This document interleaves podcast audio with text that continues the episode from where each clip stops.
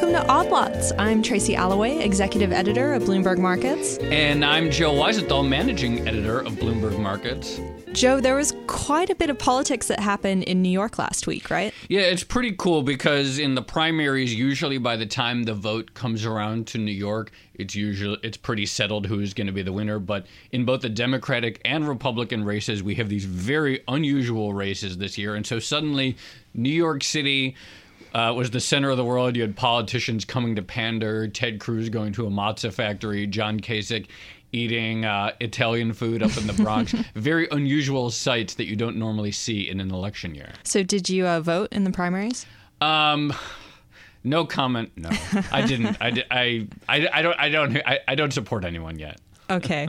Well, the reason I ask is not to uh, gauge how uh, dedicated you are to the democratic process, but actually to try to make a point about markets and politics. And again, I know this is one of your favorite, favorite topics. I absolutely love this topic. I mean, I think one of the biggest stories in the world right now is this process that we're seeing where parties that are deemed to be centrist of one way or another across Europe and the U S are seeing their support collapse. Mm-hmm. And we're seeing these more radical parties gain power. And so far, there hasn't been anything too dramatic. There's been no major default or nobody has left the Eurozone. But as the center of gravity moves to the outside, I think that's going to have uh, profound implications on things. Right. And there's a line of thinking, a strong line of thinking, that what's happened in markets over the past few years has a direct relation to the rise of fringe candidates or more extremist candidates, whatever you want to call them. And I'm very excited to talk about that today because we're going to have someone on who basically talks about the public mood and its connection with markets constantly. Yeah, me too. This is going to be a great conversation. We're going to be talking with Peter Atwater of Financial Insights, who does all kinds of fascinating work looking at public polling, looking at when there's public euphoria, when the public is very depressed, what part of the public is depressed and so forth, and what that means for financial markets, investors. And uh, there's a lot of interesting connections and interesting patterns throughout history to be gleaned. All right. I'm excited. Let's do it. Peter Atwater of Financial Insights, thank you very much for joining us. Thank you, Joe. Glad to be here. So your work involves gauging the national mood, trying to figure out when people are in euphoria, when they're depressed, who's depressed, who's happy. How do you do that? How do you gauge the national mood? So I look at some objective data, like Gallup's Daily Economic Confidence Index. That gives me a broad sense. But then I look specifically at extremes of wealth to see how are they doing. So I'll look at the, you know, the uber financial elite. Mm-hmm. And, you know, when you see somebody like Bill Ackman flipping ninety million dollars condos, that says something incredible about the euphoria of the financial elite. At the same time, things like, you know, the riots in Ferguson or in Baltimore are telling me a great deal about how the other end of the financial spectrum is doing. So it feels like when you're gauging confidence, it kind of by necessity still has to have some degree of subjectivity in it, right? Yeah, I think the qualitative measures are often much more powerful than mm. the quantitative measures. Hmm. Uh, certainly at extremes in mood, the the behaviors are just so over the top, either good or bad. Hmm. But the the qualitative displays of how we reflect confidence are, you know, very often far easier to understand than just a whole pile of data. So we're in this election season right now, and one of the big storylines is the fact that both on the Democratic and Republican sides, there are these more radical candidates than what we're used to doing quite well. Uh, we don't know if they'll win yet, but it's this phenomenon that everyone's talked about. And what does this tell you about the national mood? Well, what it tells me is that um, on the Republican side, it is very depressed. Um, you know, folks like Gallup measure it as being a- equivalent to how everybody felt back in, you know, the financial crisis. Hmm. Um, so they're, the Republicans are feeling extreme anxiety and stress, and their needs reflect that in somebody like Trump, and we can come back to that. On the Democratic side, their mood is better, but it's not nearly as positive, I think, as the Democratic establishment certainly believed and should believe today. Wait, Peter, you're saying on the Republican side, there's basically been no improvement in mood or confidence since the financial crisis. Why has that happened? I think, you know, some of it is a function of, you know, the when you are not the incumbent or the, you know, in-office party, your mood naturally is lower than, you know, the other side. And that's mm-hmm. you can go back and see that. But this distortion suggests that for the average Republican, jobs, lower gas prices, um, the things that you would normally associate with a economic and positive recovery are not translating at all into that segment. It sounds like it fits. I mean, one of the uh, recent Nobel Prize winner in uh, economics, Angus Deaton, recently came out with research pointing out that for lower class whites, there's been this huge surge in the mortality. Uh, there's been a surge. I don't know if it's a huge surge, but there's been a rise in the mortality rates, despite the fact that generally mortality rates are trending down. Suicide, alcoholism is rising. And though the Republican Party, it's a, there, you know, there, people think of the wealthy and the powerful, but there is also this rural white base. And it sounds like Um, that fits in very well with what you're saying. Yeah, and I and I think that those are expressions of mood that you clearly can see correlated to to confidence. But I think for the Republicans, I mean, it's not just a man session. Mm-hmm. The the the less educated, uh, certainly manufacturing, uh, their behavior is very reflective of extreme weak confidence, and I think you're really seeing it manifest in this uh, very blatant xenophobia. You know, you touched on it just then. Can someone explain to me how the Republican Party can simultaneously be the party of big business and, to a certain extent, a corporate elite, and also represent the interests of uh, less educated, uh, not as wealthy white people? I, I've never understood that. Uh, I've been out of U S politics for the majority of my life, so I might just be missing something. Well, I would say increasingly it can't. Mm. And you're seeing the the very high-end Republican establishment uh, increasingly abdicate or vacate the party. I mean, mm. the Koch brothers have announced that they are pulling back from their uh, anticipated plans in Cleveland. And I think they're now quite fearful that the, the party has been usurped, uh, taken over by folks that are no longer familiar with them as Republicans. Uh, I think that for the longest time, you could have put what today is now a very bifurcated Republican Party under one umbrella that, you know, endorsed, you know, less government, mm. uh, certainly more conservative social values. What you're seeing is, I think, a split between a traditional Republican Party and a much more authoritarian mm. Republican Party, mm-hmm. and that, in manifesting in Trump. So this is the current political situation. What's a good historical an analog to where we are right now? I mean, you, when you look at you look at patterns over time of societal behavior. So what's something that we can point to in the past that say, okay, this this is familiar? Well, I think you can look clearly at the late nineteen sixties. I think the the parallels to George Wallace are, you know, certainly appropriate and very consistent with what we're seeing today in, in the form of Donald Trump. And I would expect that the the convention is going to look like something out of the nineteen sixties. Uh, you can go back even further into the, you know, the era of the Great Depression to see similarly positioned authoritarian candidates coming to the fore. You know, I'm conscious that we haven't mentioned the Democrats uh, that much just yet. You say the mood on the Democratic side is certainly better than the Republicans, but it's not that great either, which might be one reason we've seen Bernie Sanders do better than a lot of people initially expected. It's not just that he's done better, it's that he's still considered to be viable. Hmm. I mean, if you were to look strictly at the objective data of superdelegates and and you know, popular vote, there would be no question that Hillary should be the candidate.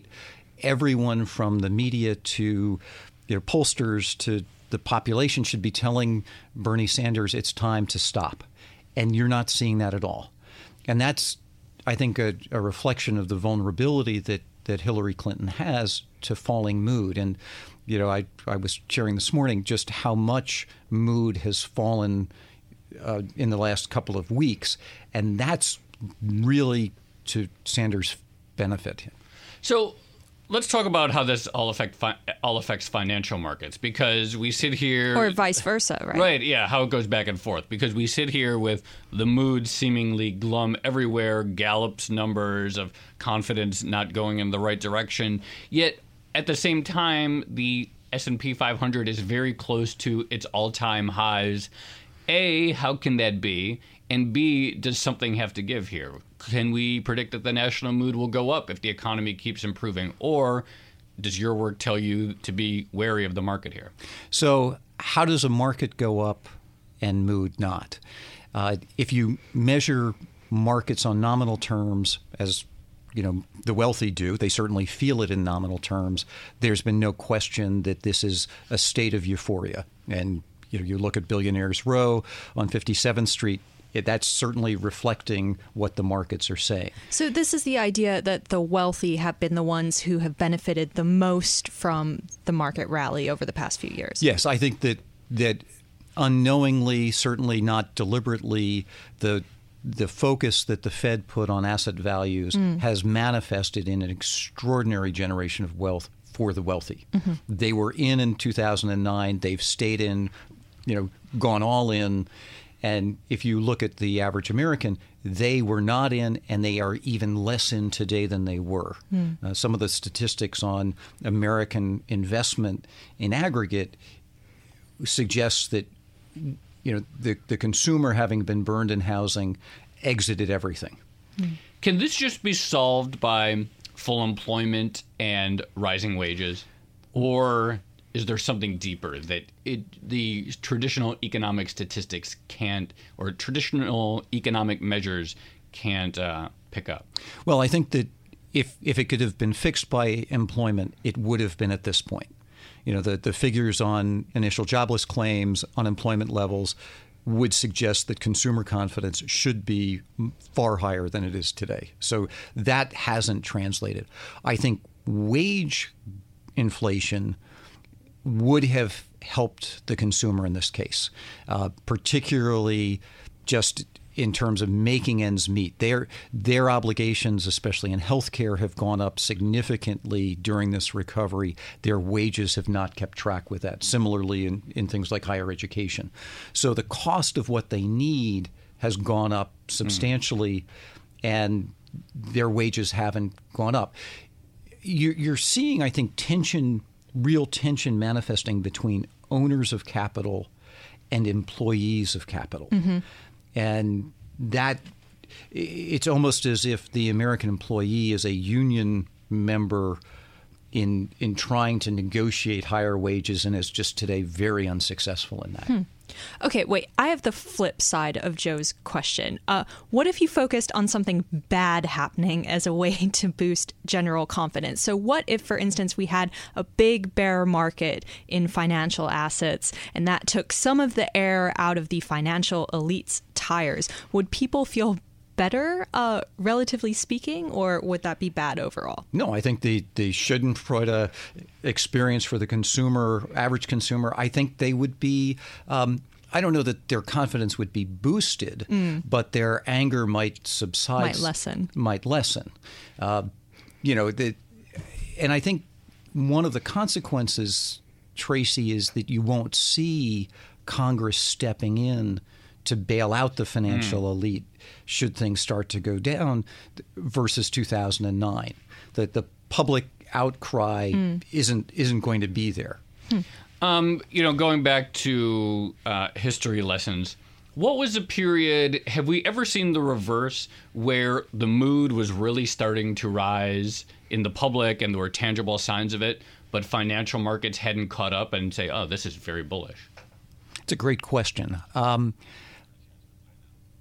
I have to. I hmm. I can't think of a time when that would have, that correlation, that association. What about just a general time of euphoria? What's that like, and uh, what caused that? So, general time of euphoria looks like nineteen ninety-nine, mm-hmm. where the entire spectrum of wealth, from the low end to the high end, is feeling enthusiastic. Uh, you could say, have said the same thing about nineteen sixty-six. Hmm. So you know, the the end of the Camelot era, where, you know, again, all of America feels united. Uh, there's a there's a common sense of what is normal. And I, and I think that's one of the, the telltale signs of extreme high confidence is there's a there is a clear black and white as to who we are, what we look like, what we stand for. So unity as a nation is kind of is not the norm, and is almost scary when we're too comfortable in who we all are. Yeah, we go from you know from being all of one thing to being very scattered mm. and then reform. All right. Peter Atwater, we could talk about this for hours, I think, but we're going to have to cut it short. Thank you, Peter. Thank you very much. Thanks, Joe. Thanks, Tracy. Stuff.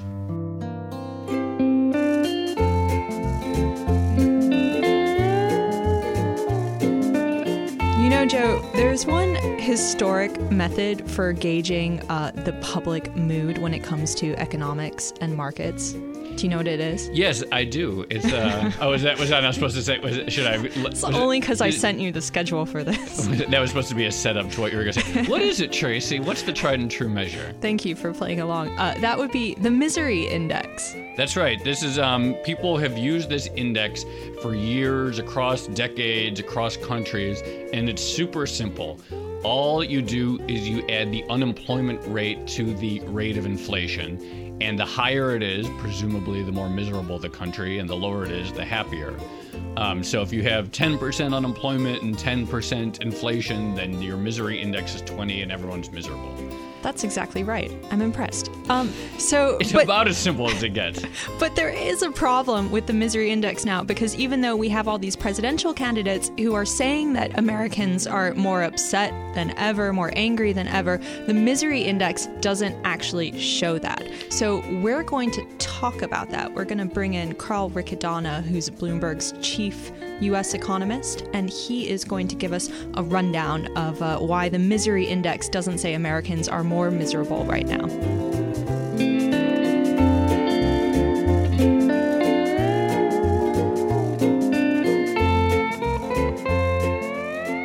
Uh, Carl Ricadonna, chief uh, U S economist of Bloomberg Intelligence, thank you very much for joining us. It's my pleasure.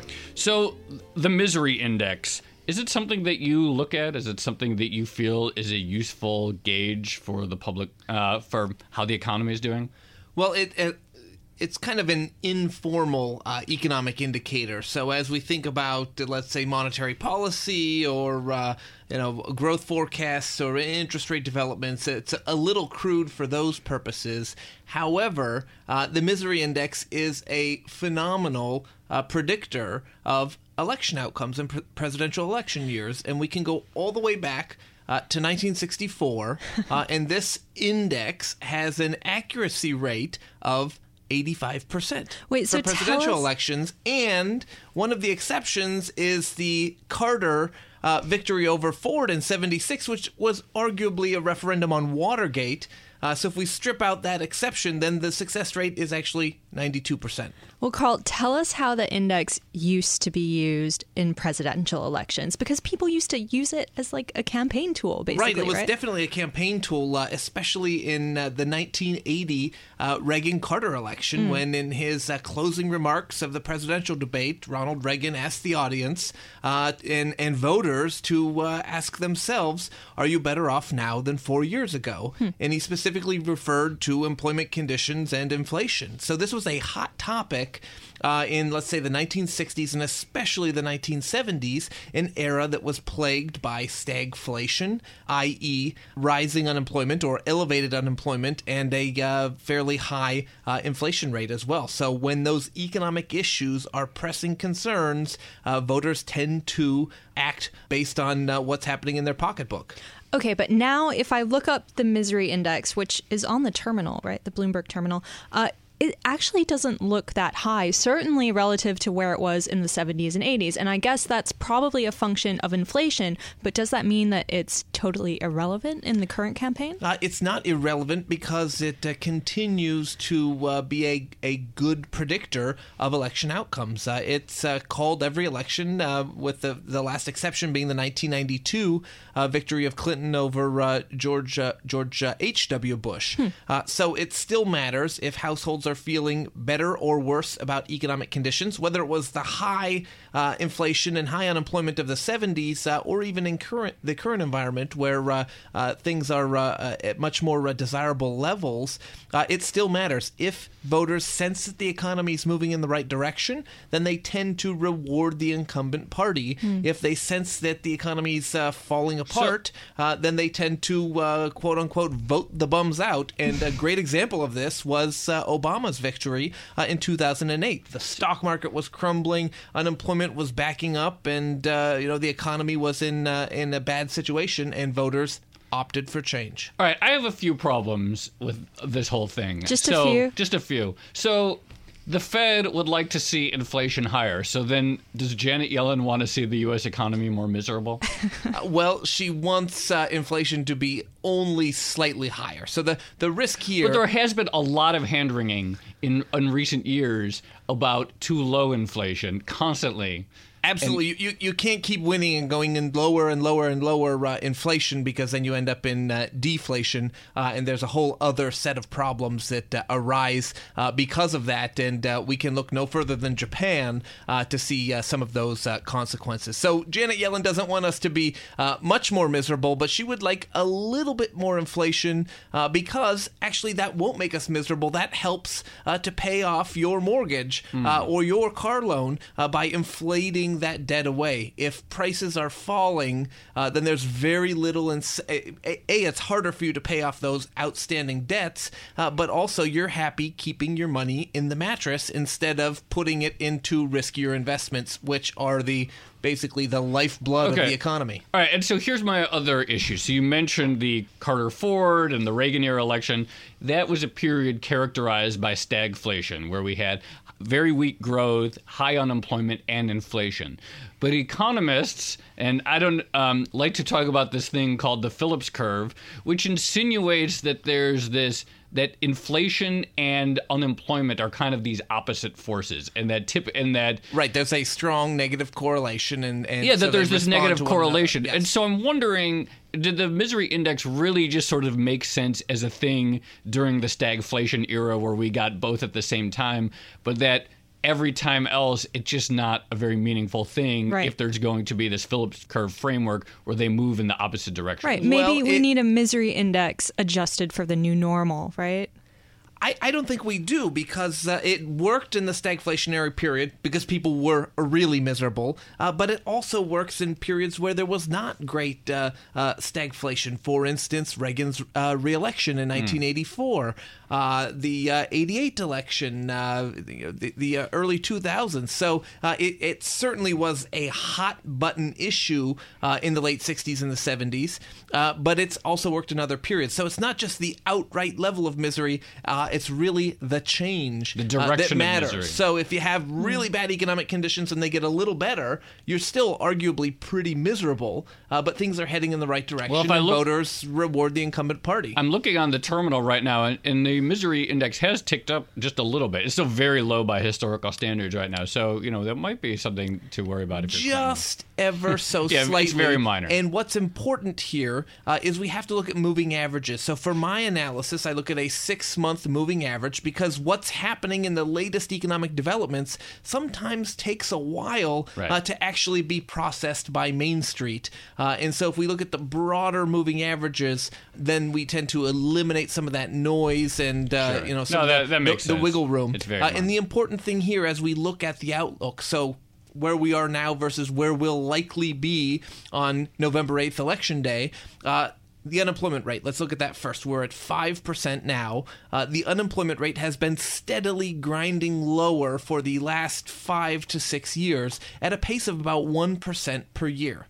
So it's been moving sideways a little bit lately, but the Fed and most private sector forecasters are looking for it to move lower by about thirty basis points. That puts it at four point seven percent uh, percent by year end. Uh, and private sector forecasters and the Fed uh, expect core inflation to be about thirty basis points higher. So if those forecasts pan out, you basically have an unchanged misery index over the next six months or so. However, uh, the index has been in a broader downtrend since the end of the financial crisis, so it does tell you yeah. households are, are less miserable. So not not not so much misery, but not entirely happy either. Uh, Carl Ricadonna, thank you so much for joining us. My pleasure. And I just want to say I'm on the terminal. The Misery Index is not just in the U S, and I'm looking at the Brazil Misery Index right now, and it's far and away near its highest levels ever, and they're right near in the, in the middle of political an impeachment upheaval. drama. So it doesn't, it doesn't just work in the U S. It of also course. works internationally. Carl Ricadonna, thank you very much My for pleasure. joining us. Well, Tracy, I really enjoyed our conversation about various ways of measuring societal mood and how happy and miserable people are. What did you? Uh, what's your big takeaway from it? I mean, I thought it was a really good rundown of what people have been talking about already. One thing that I would like to explore a bit more is this idea of the world getting slightly topsy-turvy, yes. in the sense that, for instance, Janet Yellen could want the misery index to be more miserable because she wants inflation, or the idea that the general population could actually want a decline in financial asset mm. prices just on the basis of pure schadenfreude and the idea that they would like to see the financial elites take a bit of a tumble. Something that I think about is, you know, we have all these measures to gauge the economy, the unemployment rate. There's a million, there's thousands of different measures. Mm-hmm. But ultimately, what we want is for people to be happy. I mean, ultimately, growth, low unemployment, stable prices, They don't, they're not ends unto themselves. The goal is that you want a happy, people want to be happy. And so it feels like our tools for really understanding how well we're succeeding of that are okay. flawed at best. But I think what we're getting to is a fundamental question of economics and philosophy, international relations, everything pretty much. Are people happy on the basis of absolute gains or on relative gains? Like if everyone's doing well, yeah. absolutely, but one group of people is doing much better relatively, will the the population be happy? I don't know. Do you think we could solve that in like the ten seconds we have right now, or should we wrap it up? No. All right, let's wrap it up. Thank you for listening to Odd Lots. I'm Joseph Weisenthal. You can follow me on Twitter at The Stalwart. And I'm Tracy Alloway. I'm on Twitter at Tracy Alloway. Thanks for listening.